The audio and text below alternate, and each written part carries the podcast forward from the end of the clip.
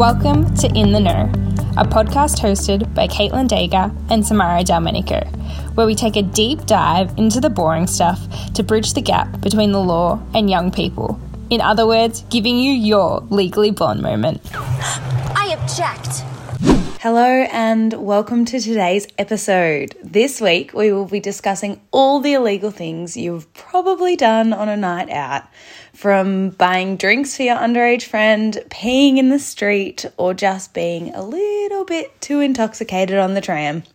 But first, Caitlin, how was your week? My week was really good. It hasn't been super eventful, but in a nice way. I guess the most exciting thing that's going to happen in my week is actually happening tonight. So we're recording this on Sunday because we always do it last minute, no matter how hard we try to plan it to be earlier. And I have um, tryouts for my cheerleading team tonight for the new season. So I'm super Yay. excited about that. Um, and then the other thing that I guess I'm maybe relieved about this week is that I have been getting so many messages and so many DMs this week about doing this stupid drunk crimes episode. so thank God we are finally doing it and I will never have to go through those DMs again. Samara, your week, how is it? You're in Albury right now. We're recording this remotely. Yes, we are, which is a challenge with technology. But I just feel like I've been really busy this week and I have done absolutely nothing. So yeah, just a bit a bit of one of those weeks, but I can't believe that it's December and I cannot believe that it's almost Christmas and I'm really really excited. We put up our tree. We got a, a real tree this year and my whole house smells like beautiful beautiful nature. So I'm really happy about that, but we actually recorded most of this episode together, but we're just recording the intro and the outro separately. So that's a bit weird. An editor's nightmare to have to put it together too yeah, I'm not looking forward for poor future me to have to do it. Before we move on, I just quickly wanted to talk. I texted you about this last night, and I just quickly mm. wanted to talk about COVID here for a moment because. Ah, uh, yes Yes, as I said, we are recording this on Sunday morning, so there hasn't been the announcement yet, but there are whispers that the state of emergency in Victoria is going to be extended. Oh my god. Yeah, so I was looking through Channel 7's Facebook page comments. Classic. I don't know why I decided to spend time doing that last night, but they were rife with misinformation. So I texted you and I said, we have to set it straight. It's our job, essentially. oh, wow. Big proclamation there. so, if you haven't listened to our COVID episode, it was actually our very first one. Our pilot episode. Ooh. Yeah, our pilot. We talk about it in length about what the state of emergency means and why it isn't this huge, big panic thing that the Channel 7 Facebook page makes it out to be. So if you haven't listened to that one, go and listen. But in a nutshell, the state of emergency essentially gives the government the power to take the steps that they need to to stop the spread of COVID. So that's the most important part. Extending it does not mean we are back in lockdown, and it does not mean that the government intends to put us back into lockdown. It just means that they're keeping in place this really important protective tool that allows them to put in place measures like isolating after you get a test or when you feel unwell, density limits, and fines for people who are doing the wrong thing and masks, but maybe when you listen to this episode, you will hopefully know post announcement that that's no longer a thing. Maybe we're being optimistic, but yeah, that's the general vibe. Yeah, well, there has been whispers actually that they are going to take away more of our mask freedom. So I'm in New South Wales at the moment, so I'm living my best life. No masks, doing what I want. It's great. Can't relate. But, anyways, we're not in the business of speculating, we're in the business of fact. So, without further ado, let's get into this week's episode. Gorgeous segue. I love that. Fun fact the octopus has three hearts. Okay, so after a very contentious fun facts from last week, where we were essentially 50 50 the whole way through the Insta poll, we are going into this week's fun facts with, for me, I think I'm coming in quite strong. And to come in strong, I'm going to start by setting the scene. Oh, goodness. Here we go. You're in an early 2000s rom com. Your idol, be it Zac Efron, Robert Pattinson. who, who else are dreamboats from your childhood? Liam's Hemsworth. Liam's Hemsworth? Liam Hemsworth. yeah. Liam Hemsworth. Channing Tatum. Imagine him. He's the man of your dreams, the one that got away. He's standing on the aisle. He's getting married to some random model. Some foreigner who you know they don't really have love. It's just for show. They're standing in the aisle, they're getting married in South Australia. I think that probably you were the best friend who didn't realize your feelings until this very moment. exactly. T- the intensity rises. You have a heart to heart with your mum and you realize you have to travel across the country. You get on a private jet because it's a movie, that's what we do. You're there, you open the doors, but instead of going in to say, I object to this marriage, I don't, what do you even say? Is, is that what you say? I object? I think so. I object. Before you can even enter the doors, the police have dragged you away and you've been in prison for two years. And why, you may ask, is because under the Summary Offences Act 1953 in South Australia, Section 7, capital A, a person who intentionally obstructs or dis- disturbs a wedding is guilty of an offence with a maximum penalty of $10,000 or two years in prison. There's my fun Wow. fact. That that's a lot for a very very small action. Mm. My fun fact: I don't think really needs all of the fanfare because It stands on its own. it stands on its own. It is about everyone's favorite vegetable, potato. Surely tomatoes. Oh. Wait, that's a fruit, actually. Tomato is disgusting. No. Okay. Anyway, in Western Australia, it is illegal to have 50 kilos or more of potatoes. Illegal to have 50 kilos of potatoes.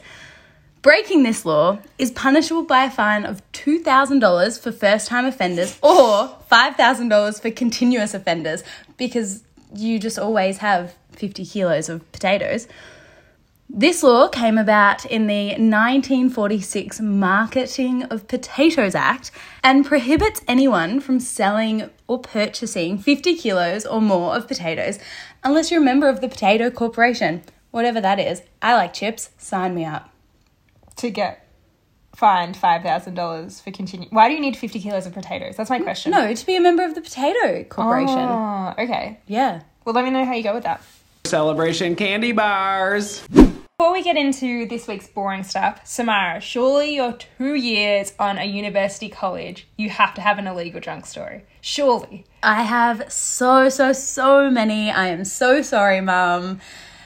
So many. But also, you, you need to get admitted Yeah, to be a lawyer yeah. quite shortly, so be careful what you say here. We'll just talk in very general terms. I used to have a tree that I used to pee at on my university campus on my way to the tram to go to Stollies every single week. That was our favourite pub. So, yes, I absolutely. A Favorite tree. A favourite tree. I used to just pee behind it on my way. That's gross. Fun fact for everyone else I've never peed in public. Not once. Yeah, even when you're busting. Yeah, not once. Before we get into the episode, just a quick disclaimer. In the Know podcast and affiliated content are for information purposes only and should not be construed as legal advice on any matter. For the full disclaimer and further information, please refer to our show notes. Into. the boring stuff! Yay! Okay, so to start off this episode, how about you tell me how different crimes are made up? Like, are there levels of seriousness? How do we know murder is worse than Peeing in stealing the a pen? Or, yeah, peeing in the street. So, we have released a bite sized bit this week that explores exactly that question. So, go check it out. But, very briefly, for the purpose of this episode, there are two broad categories of crime one, summary offences, or the less serious ones, or indictable offences, which are the more serious ones. Gotcha. So today we'll be discussing the summary offences you can be slapped with on a night out. Oof. We'll be focusing on alcohol related offences, how you can be charged with one, and their penalties. And all of these offences are covered under the Summary Offences Act 1966 Victoria. Okay, so now that's out of the way, is being drunk a crime? So, this is one of those times when the law really irks me because I really wish I could just simply say to you, well, if you're 18 or over, you can buy and consume alcohol. So, no, surely being drunk cannot be considered a crime then. But just like everything to do with the law, Samara, it is not that black and white. It makes me laugh when people try to tell me that law is very yes or no, and it's not. There's so much grey area. Literally, how it's called black letter law. Yeah. Like, it's not black letter. It's so wrong. Anyway, So basically, what I'm trying to say here is being drunk and doing certain things in some instances and in some places is illegal. This is not legal. All right, so we will start off with being drunk in a public place. If the police think that you're drunk in a public place, they may arrest you and place you in custody. They can sometimes do this if they think that it's necessary for your safety, so I guess like a wellness check. Mm. Yes, sir. If you get pinged by the cops for being drunk in a public place, you risk the penalty of a maximum of eight penalty units, which is $1,321.70. Imagine how many vodka raspberries you could get for that. Also, imagine how many people on schoolies would get pinged by that. Surely there's a little bit of lax around schoolies. Surely, but they would hand them out. But then again, it is all at the cops' um, discretion, so that's why we're using may a lot, you may hear. Yeah, exactly, exactly. And as we've said in the COVID episode, if you have listened to that one or if you want to jump back and read it, jump back and listen to it. Just because there's a maximum of eight penalty units doesn't necessarily mean that the fine will be that much. It just means that the law allows the fine to be that much. So I guess it's kind of like a cap. Yeah, exactly. Yeah. 24 hour champagne diet. And then the next one we're looking at, if we're moving up the food chain, is drunk and disorderly in a public place. So, disorderly behaviour is acting in a way that disturbs the peace or interferes with the comfort of people who may be nearby. You can be charged by the cops in this instance if they think your behaviour is intended to disturb, even if no one is around to be disturbed by it. Interesting. This one cops a higher penalty of a maximum of 20 penalty units or three days in prison. Oof. But then for your second or subsequent offences, the penalty units remain the same, so that 20 penalty units, but you could cop up to one month in prison for it. And by the way, 20 penalty units, that's $3,304.04. It's um a pretty big penalty for being drunk and disorderly. Even if no one's around. So literally, a copper could come up and be like, hey, you're yelling in a paddock. This could disturb someone who's nearby. You're in prison for a month because I saw you do it last week too. Like, I mean, it wouldn't exactly work like that, but In theory. it could, right? Oh no! And then we move on to drunk and behaving in a riotous or disorderly manner. Hmm. Riotous behavior is behavior that frightens a member of the public and makes them fear that some breach of the peace is likely to occur. Disorderly has the same meaning that we discussed just before, but the police may charge you with this more serious offence if they think that your disorderly behaviour is severe. Wow. For this one, being drunk and behaving in a riotous or disorderly manner, the max penalty units is only 10, which is interesting because it's less than the other one. Hmm. But you can be imprisoned for up to two months. Just for reference, 10 penalty units is $1,652.20. Oh my god.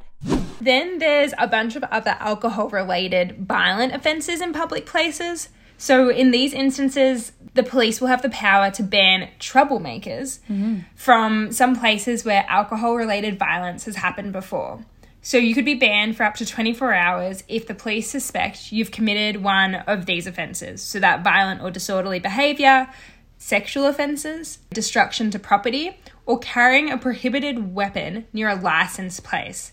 And just for reference, a licensed place is usually somewhere like a restaurant, a bar, or a club, somewhere where they have a license to serve alcohol. The Stolberg Hotel, where I used to go every single Tuesday. Tuesday, that's so uni student. so, if you're found guilty for one of these sorts of offences, the court can order you stay away from this designated area or hotspot for up to 12 months. Now, for most of us, I'd hope, our drunken antics have not landed us in trouble with the police to this degree, but I think that we would be lying to ourselves if we didn't all know someone who has been kicked out. I've never been kicked out actually. Neither have I. I've had friends being kicked out. I took a fresh 18 year old out to a bar on Chapel Street. If you're listening to this podcast, you know who I'm talking about. and a big group of girls, we were there for all of 20 minutes before we were kicked out because she was just doing a little too much in there. Yeah, I once went home with a random girl because she got kicked out and couldn't find her friends. So me and my roommate took her home uh, like and put her to bed because it was during O week and we were less drunk than her. Good for you. Good Yeah. Samaritan move there. Yeah, I have her on Facebook to this day. She just pops up randomly. I'm like, "Hey, I hope you're doing okay." I Hope you're not drunk in an alley somewhere with no friends again. yeah, lucky we found her. Anyway, not the point of this little tangent. We all know someone who has been kicked out or barred or banned from a bar or a club. So, we're going to talk about barring orders. And this follows the same kind of idea as those bans in public places that Caitlin just talked about. But barring orders deal with licensed places and can be issued by the police, the license holder, or an employee. Okay. These are issued if you are drunk, violent, or arguing, and someone in authority believes that there is a serious or immediate risk that someone will be harmed because you have been drinking. I, a rabbit, harpstring home. Turn this water into rum. Then, if you get barred, you cannot go closer than 20 metres to the place that you were barred from. You can be barred for up to one month if it's your first time ever, but if you've been barred more than once, this can be up to six months. Then, in these instances, the offence element comes in if you breach the barring order by refusing to leave the place or by going closer than that 20 metres to it during the time that you've been barred. And doing this means that you're at risk of getting fined. Whoa, easy does it. Now, fines. In the instance of public drunkenness and breaching of a barring order, these are usually issued in the form of an on the spot fine by police. These fines can be issued on the spot or posted to people aged 18 or over for both these offences. But also other common offences that often come up on a rowdy night out, like indecent language, offensive behaviour, consuming or supplying liquor on unlicensed premises, or failure to leave a licensed premises when requested, are also subject to these on the spot fines if found out by police. Mm-hmm. Two shots of vodka. We still do not have any sponsors, so instead of embarrassing bloopers this week, we are going to give you some funny summary offences that have been in the news, not very recently in the past five years, but summary offences all the same. So, before we get into this, quick question for you guys. So, there's this thing called a motorized esky. Guess how many people you think in the last five years have been charged for drunk driving on a motorized esky? Remember, we're in Australia here. Drum roll, please. Can anybody guess? Well, dear listener, just from our very, very quick Google search, we found five. Five people who have been riding a motorized esky and have got pulled over by the police on their esky For drunk driving. for drunk driving. They probably were laughing at themselves, thinking that they were set on their esky. Pull out a beer on the way. so Australian. Yeah. What, what's more Australian than that? Literally. People have also been fined or found guilty of drunk driving on a bike, mm-hmm. a horse, and a ride on lawnmower. Pretty strange. Wow. We also found a case of a Queensland man who had been found in his driveway in his car and was breath tested and charged with drink driving. Unfortunate for him, he thought he must have thought he was so smart, got all the way home, and then at the last, what do they call it, the eleventh hour, mm-hmm. the police came in and they Got him. gotcha.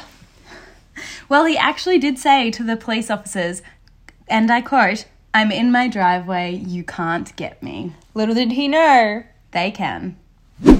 Okay, back to the regularly scheduled program. We have touched on being arrested. What power do the police have if they arrest you? So this is a whole nother area that we'll deal with at a later time in Yeah, we'll terms of cover it. what the police can and can't do, what you have to tell them, and things like that. But for the purposes of alcohol related offences, Usually, if you're arrested, you'll be taken into custody at a police station and often only kept there until the police think you're sober enough to leave, which is approximately four hours in most instances. Okay, okay, okay, okay. That's all good and well, but I went too hard at prees, and we have all been there. We know we've all been there, except for apparently you. But No, no, I, I got really drunk at my 21st, and before speeches or a cake, I was passed out in my car. you're 18. My 18th, yeah, my Yeah. 21st, I didn't touch alcohol because I was too scared to do it. Anyway, too hard at prees. The line is too long at the club. Can I just pop into an alleyway, drop my dax, and have a pee? Negatory. It is against the law to urinate in public, and you could be fined if you're caught by the poly. Polly. The police. So that tree you have at uh, your undisclosed uni campus location, probably not too legal. Well, it's been more than a year, so It's true, they can only, fun fact, summary offences, if you listen to our bite sized bit, you already know this, but you can only be charged within a year from the date of the offence occurring. So, lucky you're old now. So, all these offences you can't be charged with. it also means that I get a wicked hangover, so I probably don't get as drunk as those days. Okay, we've done a lot of tangents this episode. We have. Sorry, everyone. Next scenario. We're getting comfortable. yeah, Clearly. I sell my old license to my cousin's sister's boyfriend's mate. Is it illegal? Well, I think common sense, we all already know the answer to this one. So say it with me. Yes. Yes. It is really, really, really illegal. So we'll break it up. First, your cousin's sister's boyfriend's mate. It's an offence for them to pretend that they're over 18 and buy alcohol or enter a licensed place which sells alcohol. You would know that if you did your RSA, actually. Secondly, for you, altering an ID card to make it look like you're 18 or older, or giving it to someone else, or giving someone else a fake ID is against the law. And just to make it absolutely clear, it is also illegal to let someone else use your ID. So, old ID or new ID, you'll still be breaking the law. And in this instance, you could be issued an on the spot fine or you could be locked up in custody, like be arrested.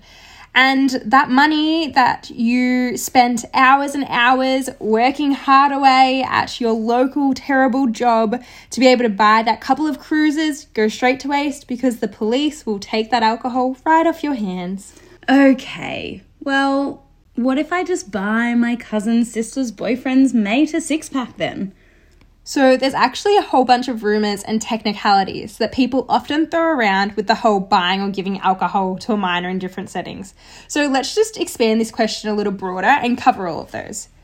Firstly, the classic example that you have just given short answer no, you cannot buy them a six pack. You can't buy them vodka, you can't buy them anything. You will be fined if the police find out. But in some instances, Samara, you actually can drink underage. So, to set the scene for this instance where you can drink underage, you're out at your first big paddock party with all the cool, cool kids at school. It's BYO, and you tell your mum that the parents will be home. You then take the daring move and ask her to sign a consent form so you can have two cruises. Mum says yes. Wild. Does that mean we're allowed to drink? Well, yes and no. So, this isn't a super straightforward answer. It's the grey area that we keep banging on about. In essence, yes, if your parents provide the appropriate consent, you can drink underage under the supervision of an authorised adult, aka the person your parents gave their consent to. The relevant legislation is pretty wordy, but there are a few super important takeaways. Firstly, the adult must, must, must be able to demonstrate responsible supervision of the supply of alcohol, taking into account factors such as the age of the underager, the quantity and type of alcohol given to the underager, and whether or not they're intoxicated. So, with that all in mind, Caitlin, paddock party, yes or no? Well, if your paddock parties are anything like mine, Samara, I think it's a hard no on this end. Yeah, they get pretty wild, don't they? So, schoolies! We went to the Gold Coast, went absolutely crazy and got ourselves a fine for public drunkenness, peeing in the street, and barred from sinners. What will we do? That's that's the club, right? We're talking about. I didn't go to schoolies on the Gold Coast, so Neither did I, but everyone knows sinners. okay. Clearly, I'm not in the know. Hey! that was good. okay. So, well, firstly, it really sucks for us because who actually cops a fine for public drunkenness during schoolies? That's rough. rough. But this goes back to what we said before. If you're arrested and taken into custody, it'll likely be that four long hours of waiting with your new police mates to sober up, and then you'll likely be let go with that lovely public drunkenness fine we mentioned earlier. So you'll be out of pocket up to $1,321.76, my friend. I mean, that buys what? A drink on the Gold Coast? Oh, yeah, right. Now, to address the barring part of that one, I'm assuming if you're a true schoolie, you're a fresh 18. So I'm hoping you haven't already found time to get yourself smashed and barred from this same club earlier. So, as it's your first offence, that's likely up to a month of not being allowed to enter that club, specifically, actually, not being allowed to get within 20 metres of it. So, you'll be suffering some insane levels of FOMO mm-hmm. for the rest of your schoolies week. And also, this one does carry that on the spot fine. So, you will be down a fair few dollars. Yeah, ouch. So, wrapping up this entire episode with the too long didn't read, just don't be the dumbest, most rowdy person out there, and you'll probably be just fine. And just as always, to double down on our disclaimer, we absolutely, absolutely do not intend any of this information to be construed as advice. If you're having an issue, please see a lawyer. And do not use this podcast if you are 17 years old and begging your parents for consent. It just doesn't work. Also, our answer to your parents Would be no. Exactly. Okay. Cool. Cool, cool, cool, cool, cool, cool, cool, cool, cool, cool. No doubt, no doubt, no doubt, no doubt. Now, I know we just did the too long didn't read, and so you probably think that you're free for our voices for another week. But before Gross. Yeah, we're back. Before we wrap up this episode for this week, we want to talk a little bit about law reform. It induces terror in the eyes. Terror, really terror. Yes, I would say terror. God, it just makes me yawn. okay, sorry, continue. It can be a little bit boring, but we're going to slide quickly through it, and I think it's actually quite interesting. We're going to talk about the origins of public drunkenness and the current reform that is underway. Caitlin, take it away. So, public drunkenness laws can be traced back originally to the English Parliament of 1606, so the 15th century. Yeah, really long time ago.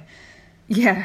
When a law was first passed criminalising and, Samara, you're going to have to read out the quote for this one. Oppressing the odious and loathsome sin of drunkenness. That was uh, an attempt at some Hermione Granger's voice because apparently this sounds very similar to something she would say. It's the word loathsome. She's such an icon. Uh, uh, we'll put it in a sound effect. You, you foul, loathsome, evil little cockroach! The laws in Victoria around public drunkenness have been basically unchanged since 1966. So that's a huge amount of time to pass and a huge amount of societal changes to occur, right? Yeah, isn't it? And this is where it does, in fact, get interesting and, like we seem to always fall into, kind of embarrassing for our government and lawmakers. Mm. Because the Royal Commission into Aboriginal Deaths in Custody, which is a relatively well known Royal Commission, I would say, that happened in 1991 made the recommendation to abolish offences surrounding public drunkenness. So that would mean that basically this entire episode wouldn't exist if that had been Yeah. taken into account. Or I mean, it might exist, but in a very, very different way. We'd be talking hmm. about and a absolutely different sort of development. Yeah, absolutely. And basically, the only reason we're talking about it in this criminal sense still is because we're Victorians, and Victoria is one of two states aligned with Queensland that are the only jurisdictions who did not adopt that recommendation. And that was from 29 years ago. So, this Royal Commission and the change in all the other states and territories' laws occurred before both of us were born, Samara. really puts it in perspective when you put it in that way. So, this wasn't the first time that there have been calls to abolish public drunkenness either. In 1989, so back in the 80s, the former Law Reform Commission of Victoria was tasked with reviewing the appropriateness of these laws and found to quote, no support for continued reliance on the criminal law as a means of dealing with the problem of public drunkenness. Whew. The Commission concluded unilaterally that public drunkenness should be decriminalised, which, as we said before, was endorsed by the Royal Commission into Aboriginal deaths in custody in 1991 and then again in an inquiry to reduce harmful alcohol consumption in 2006. Let's just pause here. Concluded unilaterally is a very strong language to use. So, you think it would just happen then, right? Like, that's a pretty straightforward, no need for interpretation statement that, like, it needs to be done. And keep in mind that this is Victorian, a, a Victorian commission here. It's not a national commission like the inquiries. It's Victorian specific. So, no excuses then, right? That it doesn't fit for our particular society. Mm. We're about to go into 2020 and the current status of this, but just as a quick warning before we get into it, that Aboriginal and Torres Strait Islander people are advised that the following few minutes contains names and descriptions of people who have died. So in 2017, there was substantial outcry following the death of Tanya Day, a Yorta Yorta woman who was arrested for public drunkenness while asleep on a V Line train on 7 December 2017. This started this current wave of rumblings. She was taken into custody where she fell and hit her head a number of times. The reports that I read suggested no less than five times. She sustained a brain injury and hemorrhagic bleeding and was taken to hospital. She died on 22 December 2017. So, just sorry to interrupt your train of thought here, Samara, but just to put this in perspective, we just talked about literally a matter of minutes ago that these public drunkenness offences are in place with the aim of ensuring the safety mm. of the public and the person who is drunk, right? Like the whole premise of the police mm-hmm. taking in and using their discretion to take someone into custody is for taking them into custody for a couple of hours, making sure they're sober enough to be let free so they can't injure themselves or others. So, literally, the police's entire job in these instances and in these crimes is to make sure this person remains mm. safe. Like, that's it. That's the entire, that's everything, right? It's not for a punishment, it's not for anything, it's literally for the safety of the individual, first and foremost, and almost entirely. So now we're talking about a situation after we have had decades of discussions, not even discussions, very clear directives almost to abolish these laws because they're not serving their intended purpose. And we're watching that happen right here. This poor mm. Yorta Yorta woman hit her head, how many times? Was it five times? Yep, no less than five. in the custody of these police officers or our police system. So not only are How is she being yeah, kept safe? so the entire intention of the law has gone completely amok.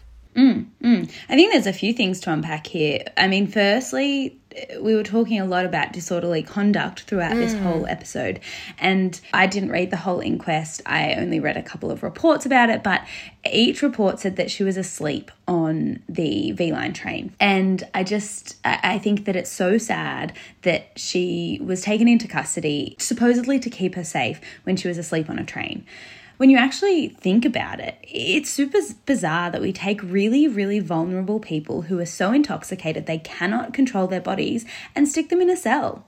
It doesn't make sense. And also on that note, police are not made to mm-hmm. be carers. Yes, absolutely. Their role is not to be care. I mean, I guess if you want to talk about it in the broader kind of omnipresent sense, they are carers. Yeah. You know, protecting the law and the Yeah. society. But in essence, they don't have the skills or expertise, and it is not their job to look after people who are in unsafe Yes. situations that they put themselves Yes. in. For example, like they may be the emergency response team to, I don't know, like a suicide attempt. Mm. For instance, but they're not the ones who are then tasked with the supervision and care of that individual to help with a therapeutic Yes. response. Yeah. You Yeah. know? So why then are we, after we have been told as a community over and over again by genuine experts that the right approach is a health approach, are we still taking a criminal justice approach Mm. to this? And that's, I guess, our question, right? That we are still kind of here with no genuine or reasonable answer. Yeah, and I think if you look at it from a completely pragmatic point, if you're a hmm. police officer and you had someone in a cell who was drunk, and then you had a murderer and seven call outs for public order responses that you had to send officers out to, where are you going to put your attention? Are you going to put it to the person who's sleeping off their hangover in the cell, or are you going to put it to everything Yeah. else? They they don't have the the tools to be able to effectively handle this, and this is what you know. These Nor should that be what they're doing, though, right? Yeah, yeah, Yeah. And I think everything that we read has put a real emphasis on the fact that public drunkenness and the issues surrounding it is a health response. It's a health response. Mhm. It's not a criminal response. therapeutic culturally safe pathways is that kind of quote that keeps getting thrown around in in relation to this stuff Anyway, back to Tanya Day. In August 2019, so quite some time after her death, there was a inquest into her death. And four days before this inquest, the Victorian government announced their plan to abolish the crime of public drunkenness and, in its place, promised a health based approach that will, quote, promote therapeutic and culturally safe pathways to assist alcohol affected people in public places. That's what their statement said. Now, the state attorney general, Jill Hennessy, said that she would write constant theme in our recent episodes right Yes, this I think this is three for 3 Um, she said that she would write to the Victorian coroner, this is at the time, Caitlin English, who was due to oversee this three week inquest into Miss Day's death, to advise her that the government had committed in principle to abolishing the crime. Just for a Oh, bit of in principle. in principle. Mm-hmm. That's It- ridiculous. It feels a bit wishy washy. After all these inquiries after Mhm. all these formal assessments to say in principle what Mhm. a ridiculous sidestep as our lawmakers Yep. Now before that makes me really mad Yeah. sorry before you get too mad, just as a bit of context, English, the coroner, had warned the government in December of the previous year that she. so she 2018 right So 2018. yeah That she intended to recommend the law be abolished. And of course, Day's family had been advocating for this change since December 2017. So we've got here a situation where the coroner who is overseeing the inquest has said, hey, I'm going to abolish this law. The family uh, has said this law isn't good. We've got tons of evidence, tons of uh, inquiries before that say, hey, this law probably not the best response. probably not the best they're not even saying that they're literally saying as a collective group this is the wrong approach it's literally it's it's like hardly a recommendation and more of almost a direction at this point Yeah, yeah. And so then the government comes out four days before this inquest and says, We're going to commit on principle to abolish the law. It just feels a bit weak. It feels a bit thinly veiled. i mean that's our interpretation of it anyway Of course, of course. So I guess uh, we're talking here and we're saying that, you know, this big foundational event happened in 2017 that is driving this change, which is obviously the death of um, Tanya Day, which was uh, horrible that it, it had to happen to spark this real change. But you may ask why we're here at the tail end of 2020 with absolutely no change or really any further commitment from the government. And I mean, while I was doing the research, that was really my question as well. And I was gearing up to be really, really scathing towards the government as to why they hadn't done anything when this inquest ended in 2019 and they made the promise in 2019 that they were going to abolish the in law In principle in principle. And I think the reason why it's taken this whole year is probably a little bit multifaceted. So, obviously, we have COVID and Parliament shut down for a time, and we're seeing uh, quite a influx of new legislation being brought to the table now that they're open. The law also has the tendency to move horrifically, horrifically slow. I mean, ironically, it's constantly changing and it's basically impossible to keep up with all of the new laws that are brought in basically on a monthly basis. But the actual reform process takes years and years and years. And thirdly, Yeah. and probably most importantly, and I know that you'll have stuff to say about this, the government commissioned an expert reference group to advise the government on the decriminalisation of public drunkenness and the development of an alternate health based response.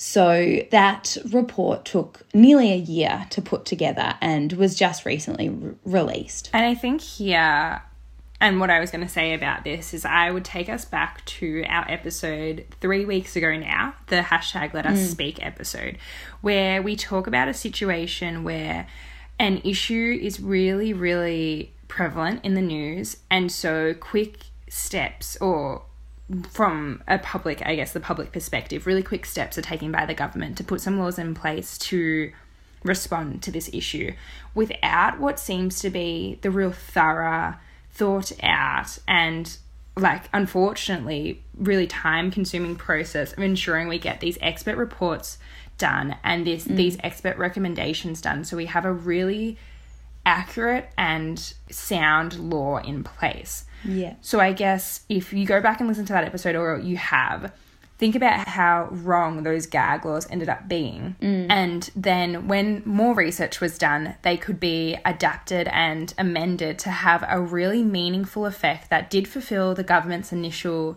aim with the gag laws, mm. but also had done the proper research to make sure they were laws that addressed the public concern and response effectively as well. So I think that's something that we need to remember here that good law reform does unfortunately take time, and the time is valuable and worthwhile time to have taken to make sure the response is as correct as possible.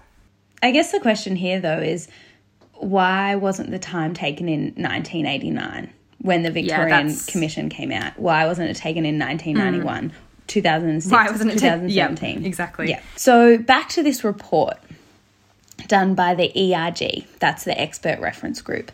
They released this report in August 2020 and it was titled Seeing the Clear Light of Day. And that's a nod, quite a poetic nod actually, to Tanya Day hmm. and I guess the cost to get here. This report included 86 recommendations and detailed advice on the possible design of the health model. Big emphasis on health model there. So, after that report was commissioned and released, the government then released their response to this report on the 28th of November. They have in this response fully committed to decriminalising public drunkenness and implementing a public health model to ensure that those who are intoxicated in public can access the healthcare and support they need, and implementing the framework for reform provided by the ERG's report. Yay! Those words, access the healthcare support they need, it's promising. Mm, it is promising, and I think that full commitment rather than an in principle commitment. I know we keep going on about the in principle thing, but I mm. just think it, an, an emphasis really needs to be made here that in principle is no promise. In Yeah. principle could mean anything. But And I it- think a very deliberate word choice. Oh, absolutely. I think the one thing that I have learned in all of my studies in the law, and to be fair, they haven't been that long, is that words are so important and so deliberate. But as we keep going on about the slow moving nature of the law, the anticipated effect of the legislative repeal of public drunkenness will not come into effect until 2022. So, quite a long time, but I guess if you take into account this snippet that we're about to read out from the release, it makes sense why it's going to take so long. And again, as we keep saying, it doesn't excuse, and we're not here to give excuses for why or even attempt to understand why this process didn't happen in mm-hmm. 1991 or mm. 2006 or mm-hmm. any time prior to 2020, where it's literally so overdue. But I guess this does still give you an insight of why, in any instance, it's never a fast moving process. So, the ERG has recommended a 24 month implementation for the public health model. And while the government acknowledges that decriminalisation of public drunkenness is long overdue in Victoria, the understatement of the year, mm-hmm. this implementation period will be critical to creating a well designed, collaborative, and culturally safe system that fully delivers on the ERG's vision. A 24 month implementation period will allow the government to 1. establish trial sites for the health model in specific areas in Victoria to help them roll out the best statewide model before decriminalisation takes effect. And two, work closely with the Aboriginal community, first responders, and the broader community to enact a cultural shift in our response to public intoxication. Super promising. I Yeah. really, I, I feel good about this approach idea. Mm-hmm. And I think taking there's a there's a huge difference between taking 29 years to even address the issue and taking 2 years to really do it right. Mm-hmm. Mm. Gosh, yes. And I mm-hmm. guess another thing that makes me feel more confident and good about this kind of reform actually happening and happening Yeah. Correctly is that our government's actually allocated an initial 16 million in the 2020-2021 state budget to commence implementing these complex reforms, making sure these trial sites are established throughout the state where it can be trialed and refined. And so this work with the Aboriginal community, first responders and broader community with that cultural shift response to public intoxication can really occur. So I think any monetary commitment to an mm. issue is one that we can feel I guess Reassured. more confident. Yeah, Yeah. reassured, that's the right word, about it actually occurring. Yay! So now you are in the know. Thank you very much for listening. All sources from today's episode are in the show notes. If this has brought something up for you, please, please get in touch with the relevant bodies, a lawyer, legal aid. If you feel distressed from our discussion regarding Tanya Day, we will put in the show notes some organizations that you can reach out to for support. Please feel free to ask us if you have a difference in opinion to our discussion on law reform. We are also always happy to chat about it. Or any insight or views on why this process has taken so long, I'd be super interested to hear what other people think about that. We actually have some really I'm interesting so episodes coming up. excited. and I'm, so excited so for next week's episode. I'm not going to reveal I'm it on the pod excited. this week, but one, none of you will guess it, and two, it is in. I, Mm-hmm. I have never. I'm so excited to research it. So left of field. Seriously, if someone can guess it, I will give them a hundred bucks. Genuinely, you will not be able to guess it. Okay, done. Done.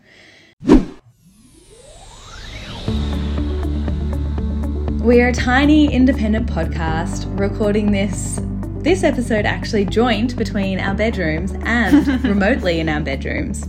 Your support your support in getting our names out there is what's going to keep us going. Please please please share us on your story.